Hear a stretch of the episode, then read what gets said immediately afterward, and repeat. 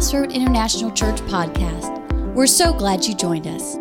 It is our prayer that God will use this message to bring comfort to those who are hurting, give hope to those who find themselves in what seems to be a hopeless situation, and to encourage the one who is struggling through a difficult season of life. For more sermon audio, resources, or if you'd like to contact us, please visit CICKuwait.com. We'd love to hear from you.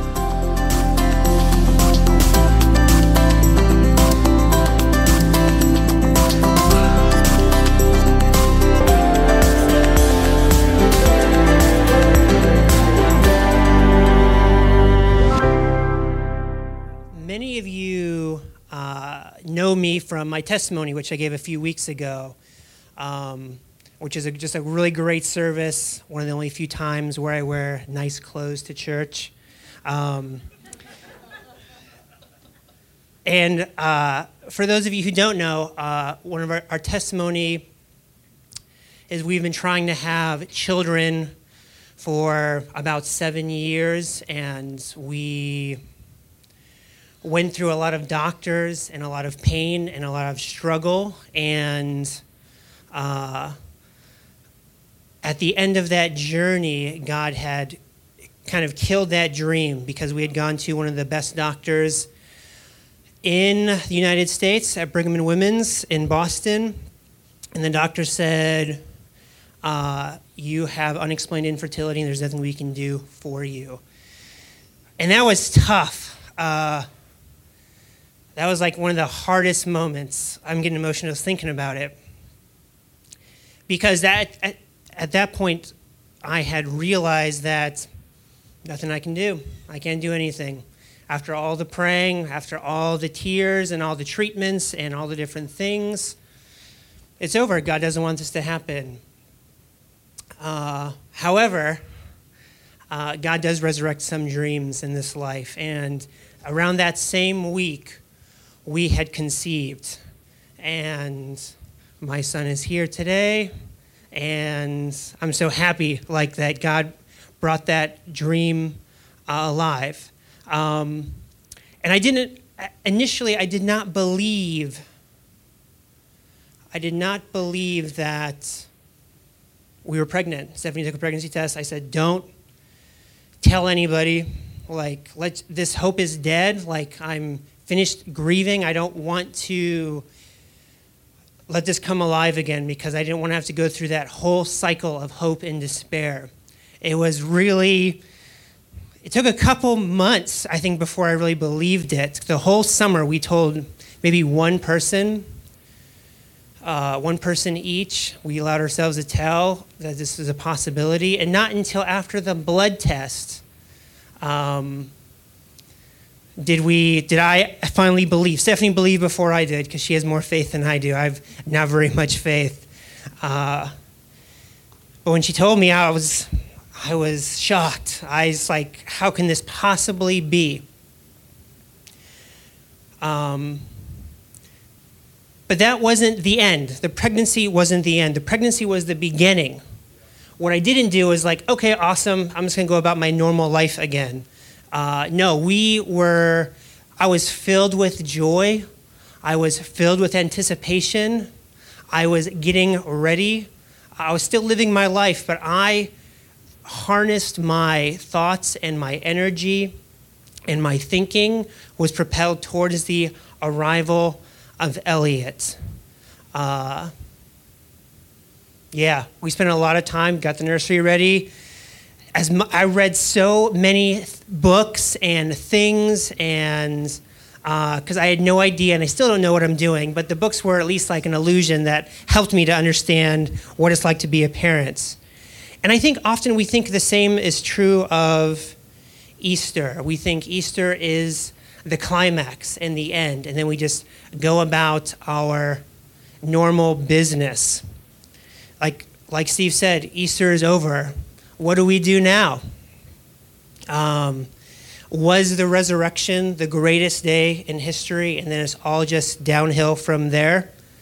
Um, no.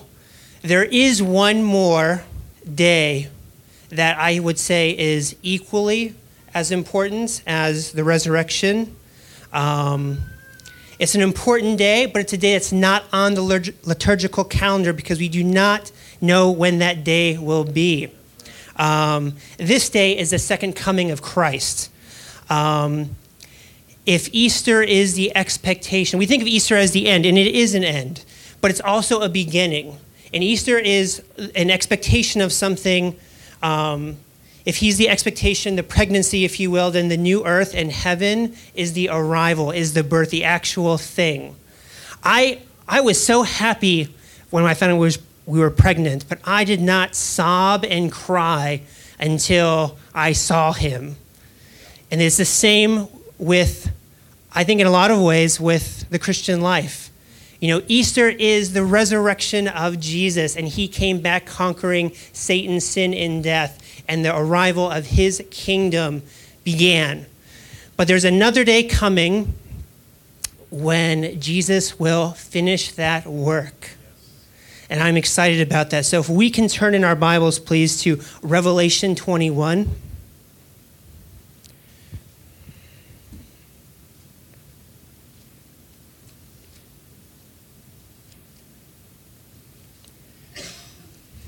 Revelation 21, reading from the ESV this morning.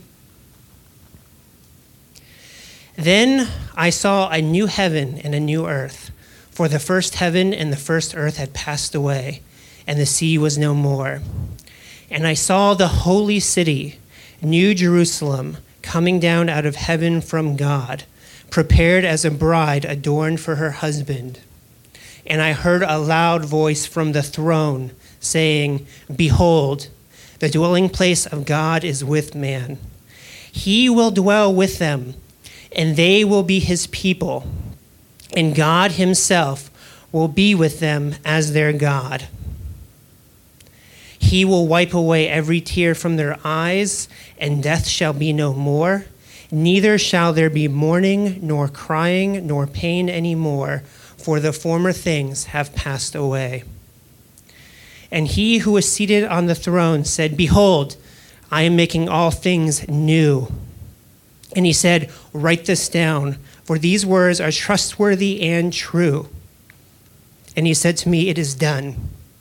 I am the Alpha and the Omega, the beginning and the end. To the thirsty, I will give from the spring of the water of life without payment. The one who conquers will have this heritage, and I will be his God, and he will be my son.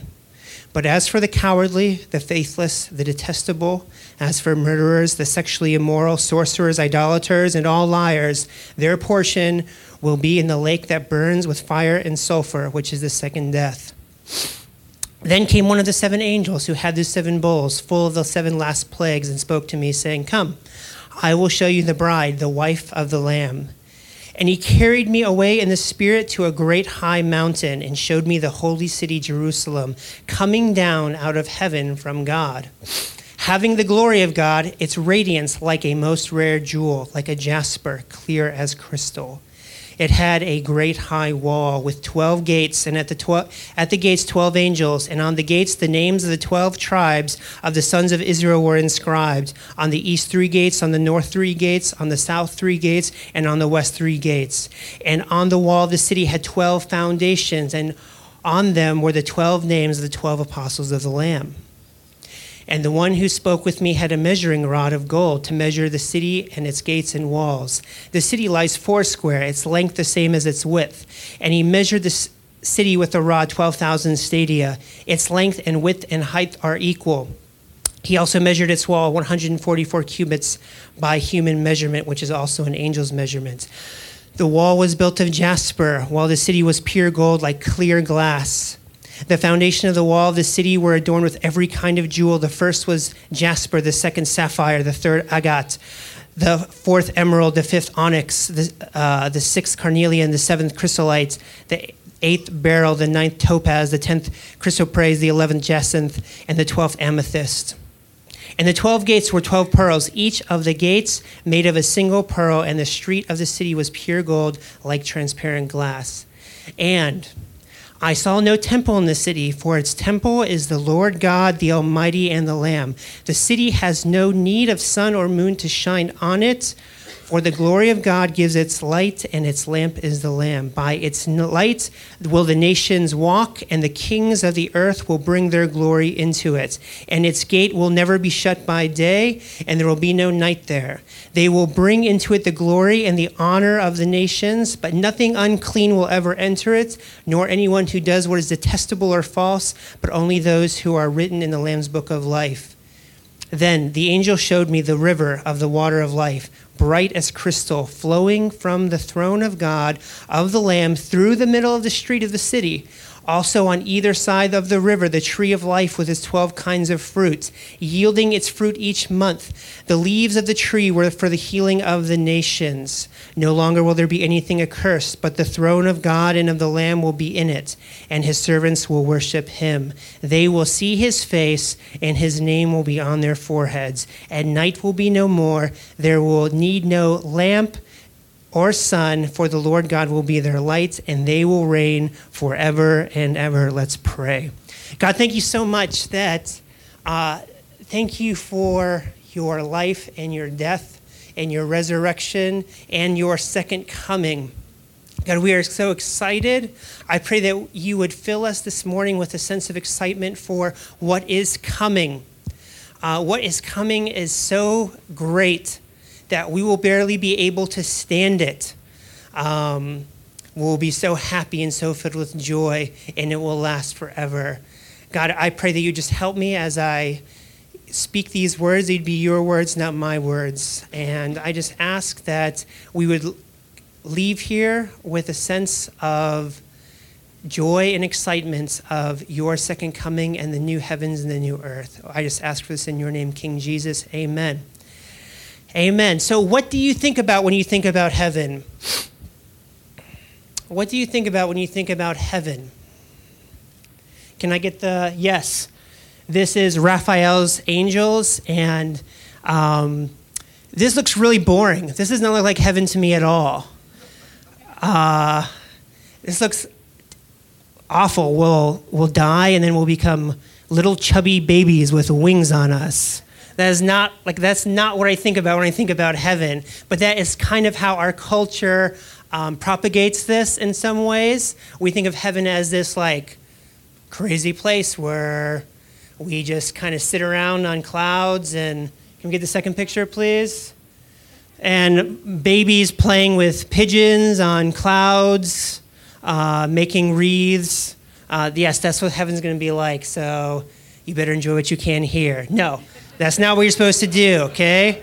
Um, don't think about these things when you think about heaven. But this is kind of how, in a lot of ways, we think about it because culture and history and all these things have imprinted uh, on our minds and hearts what the afterlife is like, what happens after we die and Jesus comes back. Um, these are Renaissance painters, geniuses, but they painted heaven like some sort of yeah, we're just like little fat babies with wings, which, no, that's not what it's like. So I want to say, I want to try to articulate that it's much better than that, a million times better than that. Um, so, my first point in what heaven is like is that Jesus is in the redemption, not the annihilation business.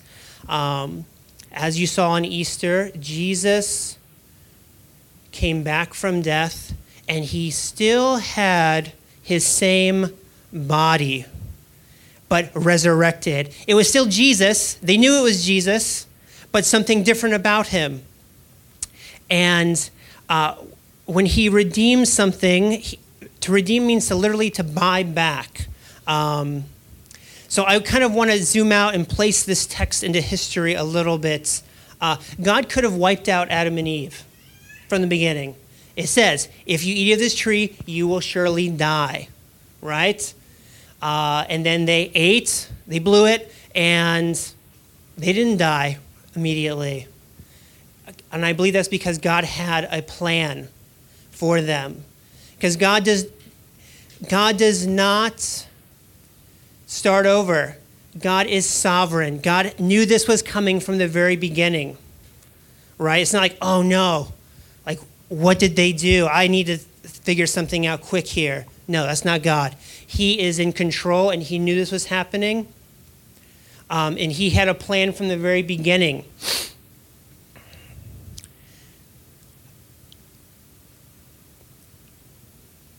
He didn't start over, he kept it going. He wanted to start a relationship with us.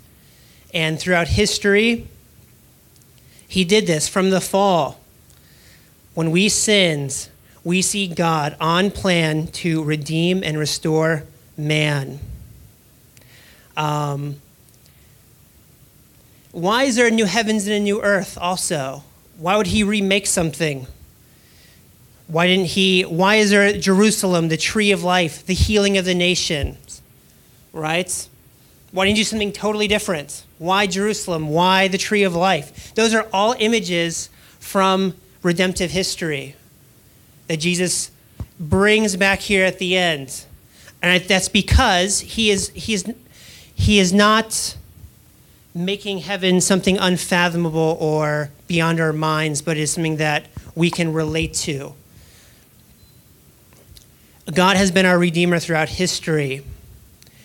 Even uh, in the beginning, after Genesis 3, after we had sinned against God and God promised that He would kill us, He said, No, I'm going to, with yours, the seed of Eve, I'm going to bring someone to bring redemption.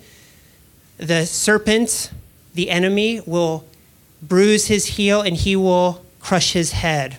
Right? That's the, that's the first clue we have that, of Jesus. Jesus ultimately coming back to destroy Satan.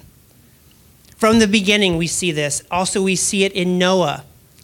People had done evil. It says, the, the thought and intention of every man was towards evil continuously. Right? Wicked people, wickedness had filled the earth. But God had a plan. Not because Noah was great, but because God chose Noah. God loved Noah. God wanted to have a relationship with mankind. So he rescued him. He had him built up, build an ark, flooded the earth, wiped out that evil, at least temporarily, and the waters receded, and Noah resettled on earth. And again with Abraham. Abraham, he was just living his own life, not especially not a special guy. God was like, I will make you special. I will make you a nation. And from from this nation, all the nations of the world will be blessed. Right? Another hint of Jesus coming. Through Abraham's offspring will all the nations of the world be blessed. Abraham wasn't a great guy. He was a bad guy, just like all of us. These aren't heroes, these are sinners like you and me. Abraham did some, some crazy things, some stupid things, okay? Saying his wife was his sister twice, right? Like, who does that? That's weird. And God rescued him. We also see it in the prophets, um, in Nehemiah. After Jerusalem had disobeyed God, like he said not to do. They had sinned, and he said, I will put you into captivity. And he did. But God still brought out Nehemiah and others to rebuild the walls, to redeem a peace, to have a remnant. All the prophets up until John.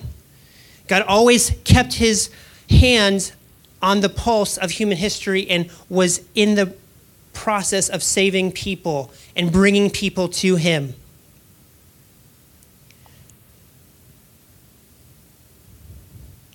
He also says He made us to be His people and God to be their God. We just read this. If you turn back, please, to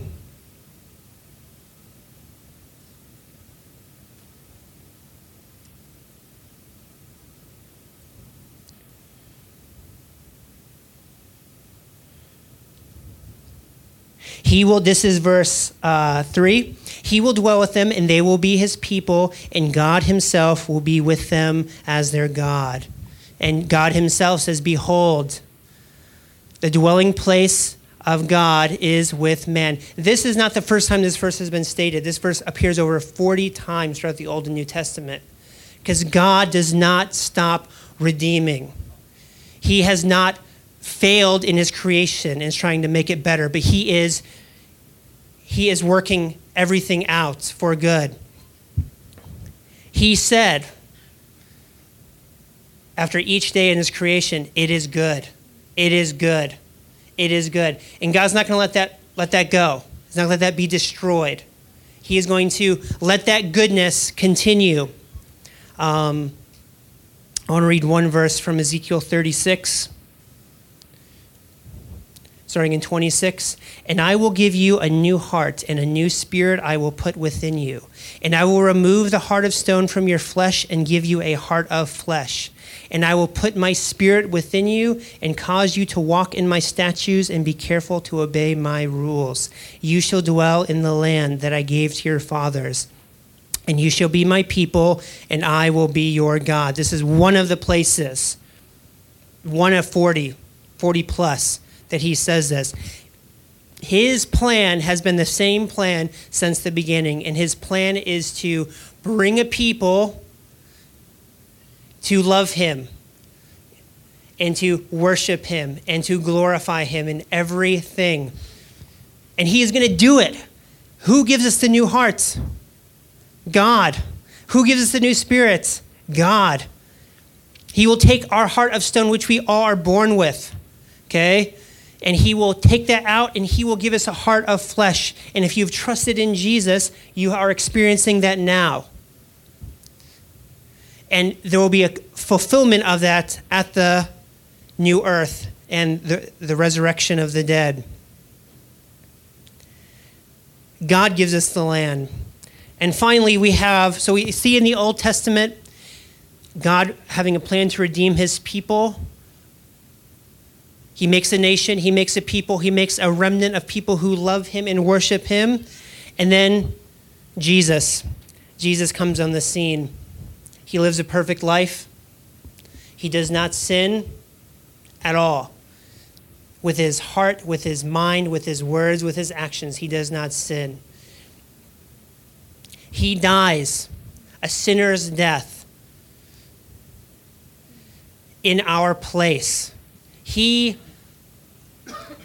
if you think of any man whose life was cut short who deserved to live longer, it would have been Jesus. And he chose in his 30s to die. And not just to die, to die a horrible, brutal,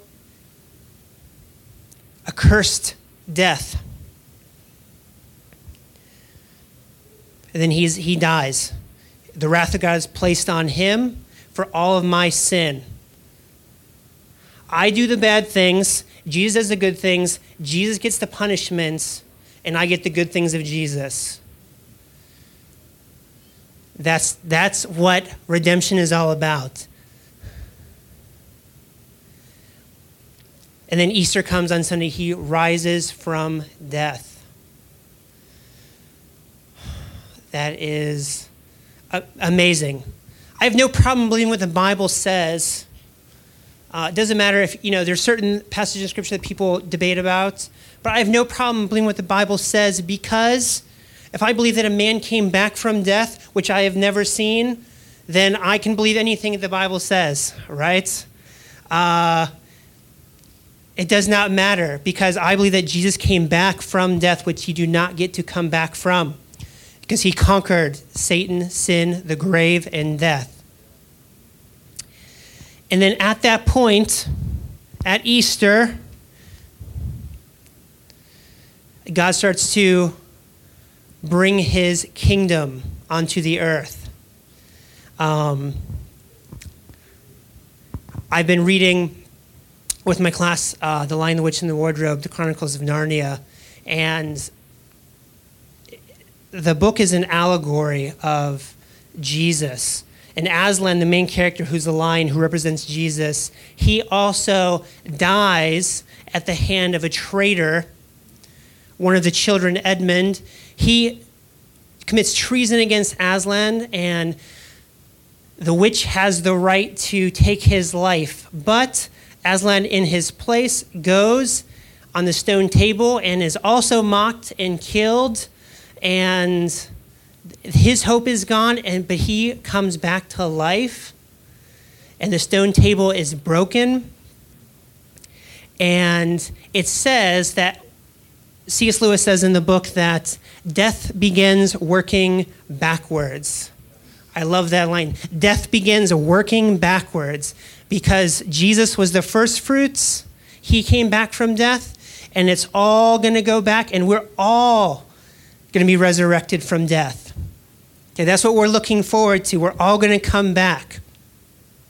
So death begins working backwards at the resurrection of Christ. And then the church.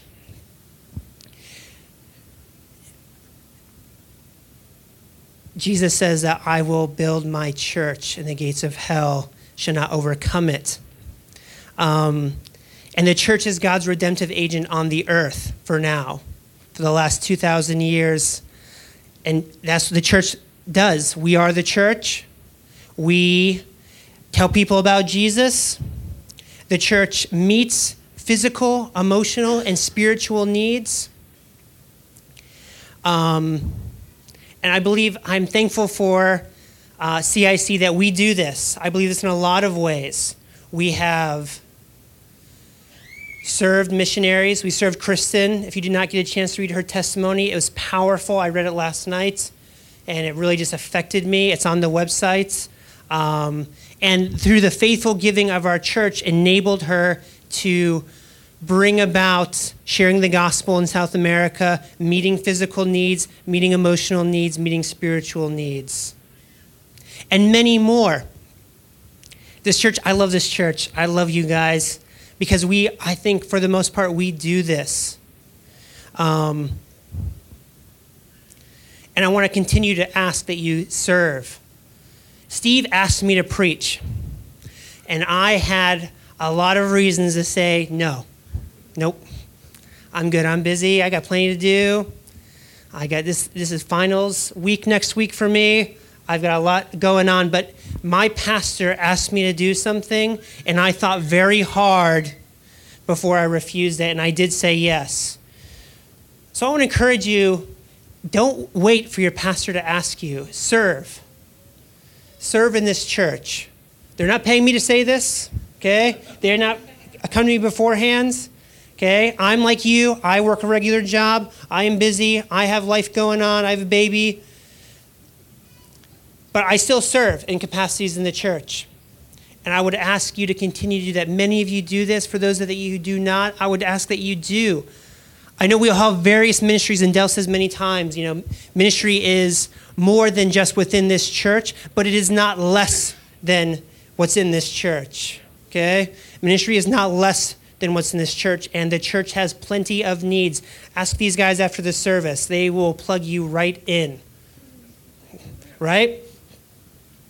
Um, so it's restoring the earth, but the earth is still broken because sin, right? So we're in this world where we have Jesus in us. Uh, as Steve had prayed, Jesus is within us. He is breaking sin in our lives, He is breaking sin in the lives of others. As a church, we are trying to uh, redeem what's going on, but sin still exists. And there's still brokenness, and there's still pain, and there's still anguish. Um, you know, uh, it's that joy is mingled with grief, right? Joy is mingled with grief in this life. Uh, there is great joy with being a Christian, but there's also great suffering. There's great pain. There's great misery. But it's still broken. And we are, it's being redeemed. However, at Jesus' second coming, it's the final restoration of all things. The final restoration. This, it includes people, but it's not limited to people. It also is the creation and the earth right? It says in the passage, there will be no temple because God will be their God and we will be his people. He, the dwelling place of God is with man, is with us. We will see him. We will be with him. We will talk with him. We will hang out with him. It says in Romans 8 uh, that the creation waits with eager longing for the revealing of the sons of God. For the creation was subjected to futility, not willingly, but because of him who subjected it, that the creation itself might be set free from its bondage to decay and obtain the hope of the freedom of the children of God. Thank you, David. Um, I need that little help there. So it's not just people, but God subjected the whole creation to futility. That's why we see death. That's why we see disaster. That's why we see disease. Because the creation, the, the fall, the sin affects everything. That will all be restored. I don't want to say that, I think it's more accurate to say the new earth than to say heaven, and I'll probably use those words interchangeably. Um, but you can see that uh, the river from the throne, from the new heaven, flows down into the city, right? Into the new earth. We will live on the new earth, but as he has done already, Jesus comes down to us, right? And he lives among us, and he will at the second coming, right? Heaven and earth will be merged, right? Because God brings heaven down, the river from the throne flows into the city where we will live and enjoy him forever. Jesus comes down to our level right? Which is so great uh, about Jesus. He doesn't only do this in this life, He did come down, became a man. He will come down again at His second coming and be with us and live with us forever. And we will enjoy Him and glorify Him forever as well.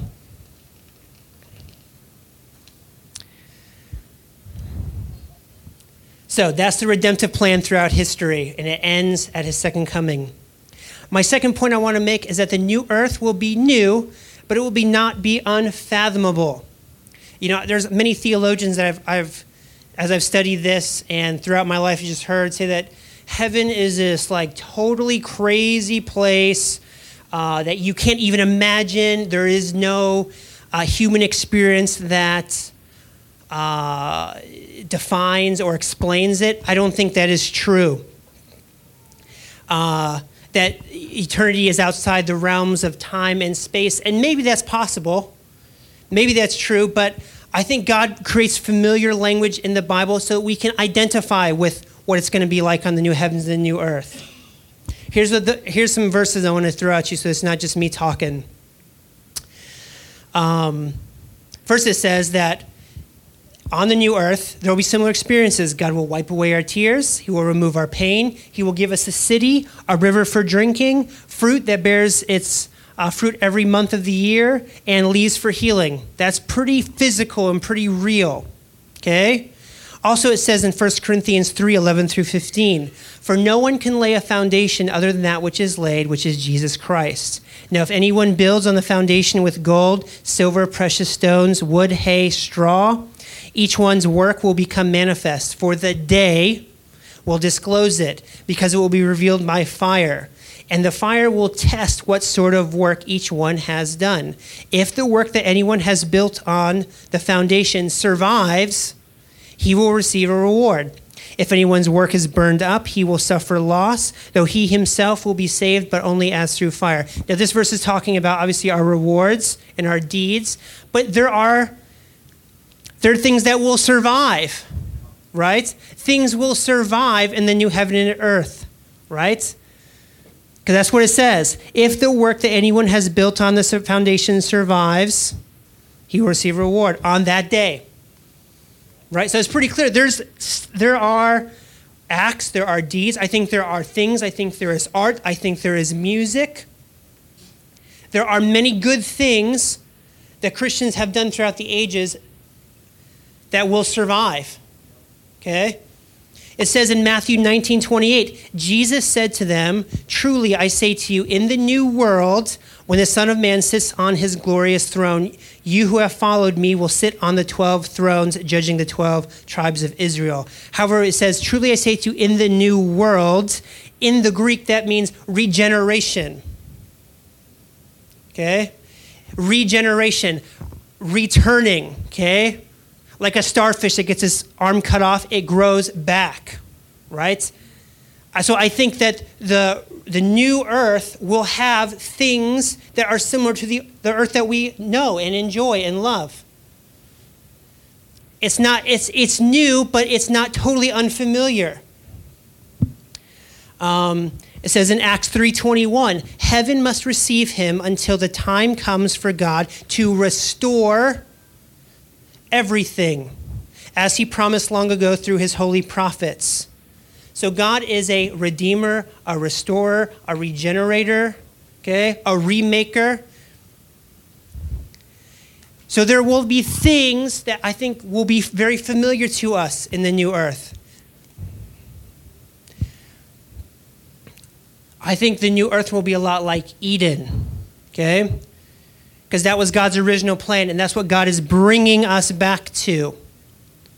He's bringing us back to that point where we can enjoy Him, we can walk with God, we can enjoy the fruits from the tree of life, but without the sin and toil and all the evil things that have come since the fall.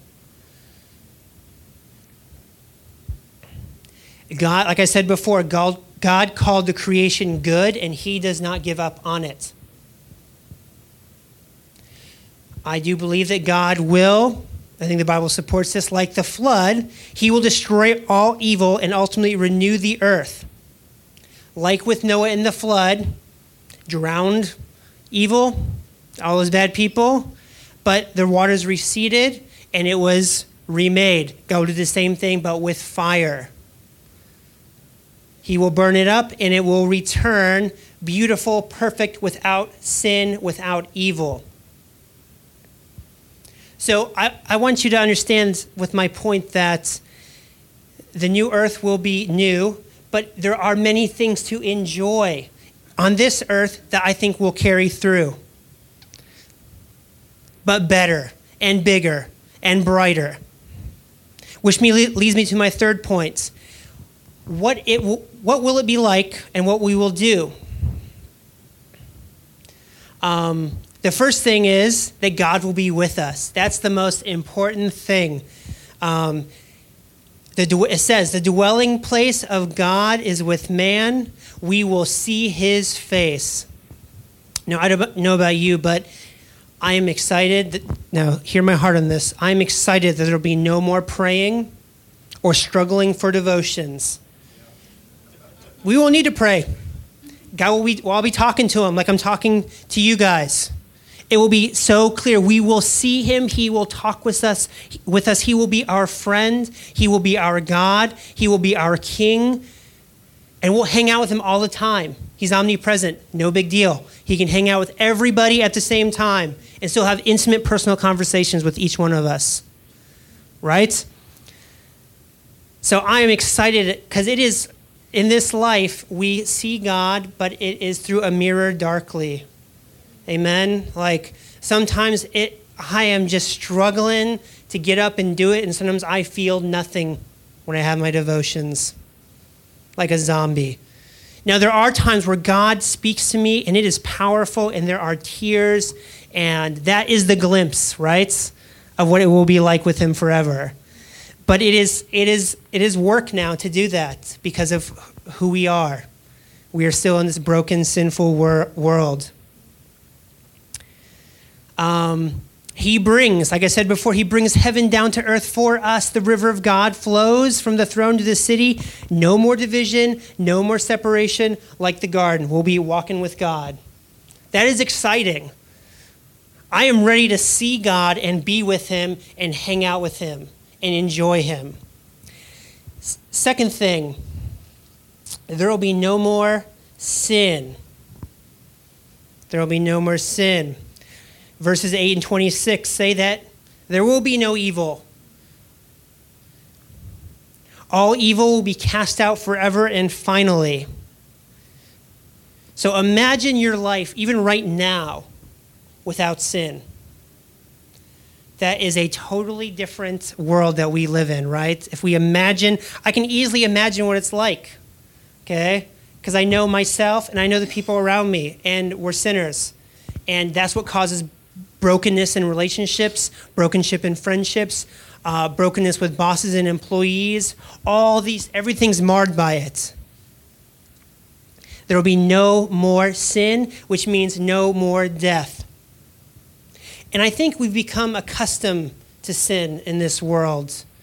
Um, when I, my undergraduate degree was in music education, and one of my professors, the director of band, said, Make sure when you're a teacher, when you teach music, that you're spending lots of time listening to great composers, to great performers, listen to the London Philharmonic, listen to um, CDs with, with top of the line performers and music because what happens, you, and I, I did this for three years, you listen to your sixth grade band or your ninth grade band, and after a while, it sounds pretty awesome. And it's not because they're awesome, it's because your ears kind of just lose that feeling of those all those wrong notes and the intonation that's off. And um, you know, you're missing all the inner harmonies, all those things. You become accustomed to that. So you, he said, go back and listen to great music, so that you. Oh yeah, okay. We have a lot of work to do. Okay, let's get back to it. Okay, and we do the same thing, don't we? What's what's kind of sin, right? We kind of live with it, and we kind of we kind of accept it and are okay with it. But no, it's, that's not how it's supposed to be. Sin is an aberration. Okay, it is an evil. It is twisted.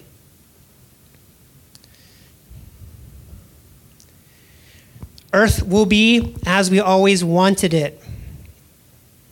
I also read last summer, uh, or two summers ago, um, another Chronicles of Narnia series, The Last Battle. And I want to read a, a quote from it. And Narnia is the land. And this is after everyone, uh, the sun is put out in Narnia, and all the, the people who are following Aslan are put through this door, and they're in this other place. And it says, Narnia is not dead. This is Narnia. And somebody else says, But how can it be? said Peter, for Aslan told us older ones that we should never return to Narnia, and here we are. Yes, said Eustace, and we saw it all destroyed and the sun put out. And it's all so different, said Lucy. But then the eagle is right, said Lord Digory. Listen, Peter, when Aslan said you could never go back to Narnia, he meant the Narnia that you were thinking of. But that was not the real Narnia that had a beginning and an end. It was only a shadow or a copy of the real Narnia, which has always been there and always will be there, just as our own world. It's only a shadow or copy of something in Aslan's real world. We need not mourn over Narnia, Lucy. All of the old Narnia that mattered, all the dear creatures have been drawn into the real Narnia through the door. And of course, it is different. As different as a real thing is from a shadow or as waking life is from a dream right? So, all the good, all the great pleasures and the things that we have in this life, they're, they're a, a tiny little fraction of a piece that we will get the whole thing in the new earth. We'll get it all. We will have home. Okay?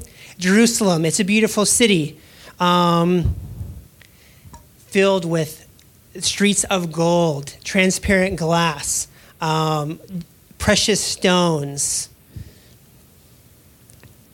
And God loves cities because God people are in cities, uh, but not dirty and old and broken. They'll be given to us perfect by God. Uh, here's what. Can you show the picture of what the New Jerusalem would look like if it was totally accurate?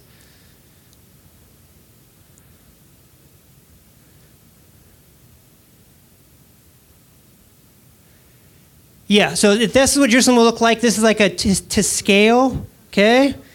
It's pretty big, right? Uh, you have plenty to do, right? Uh, and it goes into the atmosphere because it's a cube, right? Length, height, width are equal, 12,000 stadia, which is about 1,300 miles. That's what it looks like in the USA. What's the next one? If it was in the Middle East, it'd be the whole thing, right? It'd be all of that. that would, that's the new city, Okay? Uh, and it says in Hebrews 11, so we'll have a city, a great city, a city not like, not like so many of the cities that we live in. It's not like Kuwait City. Okay, it will be incredible. Hebrews 11:10 says for he was looking forward to the city that has foundations whose designer and builder is God. God's going to build that city which is going to be incredible to live in.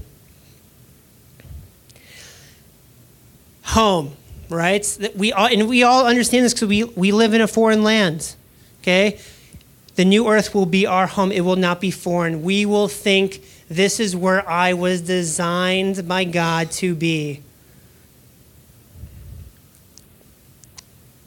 We will have bodies. It says in Philippians 3 that he will make our lowly bodies to be like his glorious body by the power that enables him to subject all things to himself. Our bodies will be powerful and strong. There will be no pain in our bodies. Many of us, okay, I'm still pretty young, but I'm starting to feel pain in my body. Uh, but that will all be gone. We'll have bodies that will run fast and just be full of strength and it'll be incredible. Relationships. We'll have relationships. There will be billions of people throughout history that have made it to heaven through the blood of Jesus. And we'll get to know them over countless millennia, hearing and telling stories of life on earth, new adventures in heaven, on the new earth. There'll be so much to talk about. And if you know me, I love people. So this is like one of my favorite things because, you know, living in Kuwait, I love Kuwait. The thing I don't like the most is the kind of the revolving door. That is painful. That is real. Uh, but in, in the new earth, we'll have all, we'll literally have all the time in the world to enjoy each other, spend time, take breaks. We can visit prophets from the past, people we've never met, hang out with people in church. So much exciting, okay? We'll get to enjoy each other forever, okay? Make new friendships. There's many people that I, because uh, of limited time and resources, I don't get to be friends with, even in this small congregation. So imagine just the billions of people that we'll get to know over the millennia. Work. I think that we will work because before the curse, God said, You will work the garden. Um, but it'll be without, it's work without the curse. And a lot of you like to work, and I think you will get to do work in heaven. Good, God honoring, satisfying work. Um, that will be a joy to us and satisfying. Writing, art, music, technology, education. We're, there's, there's no indication that we'll, be, we'll become inf- infinite like God. We will still learn and grow and change and glorify God forever, right? So there will be stuff to do.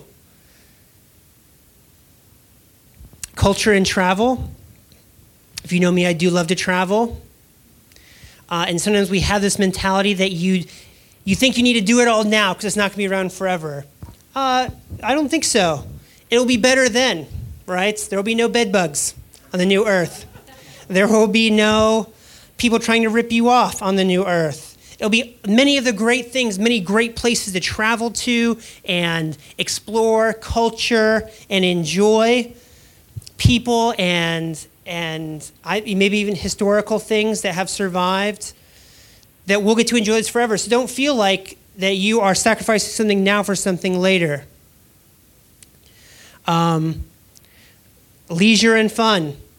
Hebrews 4. So then there remains a Sabbath rest for the people of God, for whoever has entered God's rest has also rested from his works as God did from his. There will be relaxing, okay? There will be power, right? It says the last verse in, in the scripture says, we will reign, they will reign with him forever. So we will rule with him, under him.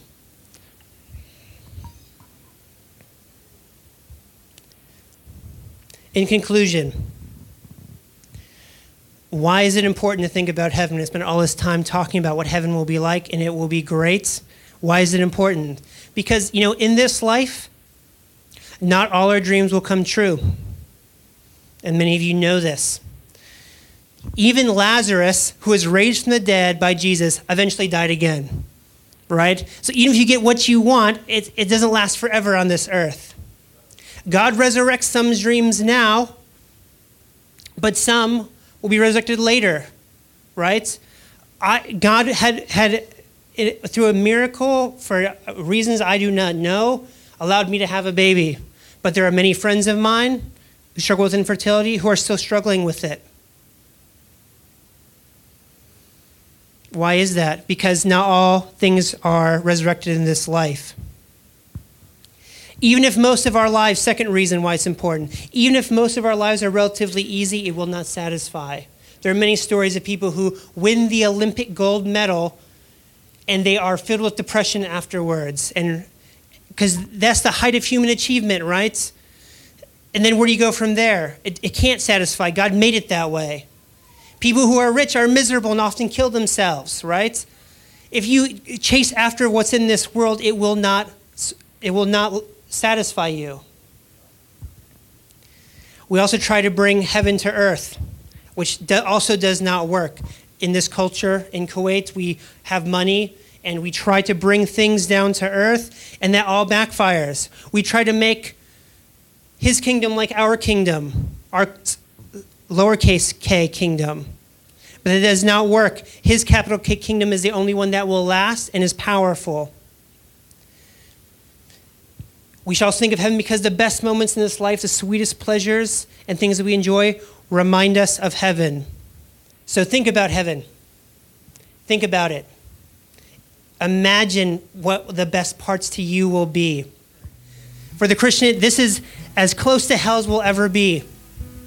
So, let's let's stand up on our feet. And I just want to encourage you and challenge you this week to pray, think, and talk with people about heaven. And if you do not know if you're going to heaven, I'll be remiss if I didn't say this also. If you do not sure 100%, please see me or Dell or Steve, and we can give you that assurance through Jesus. Jesus lived the perfect life. Is not through what you do, there are no scales. Okay? We are all bad. Jesus is good. Jesus did all the work. We get all the righteousness.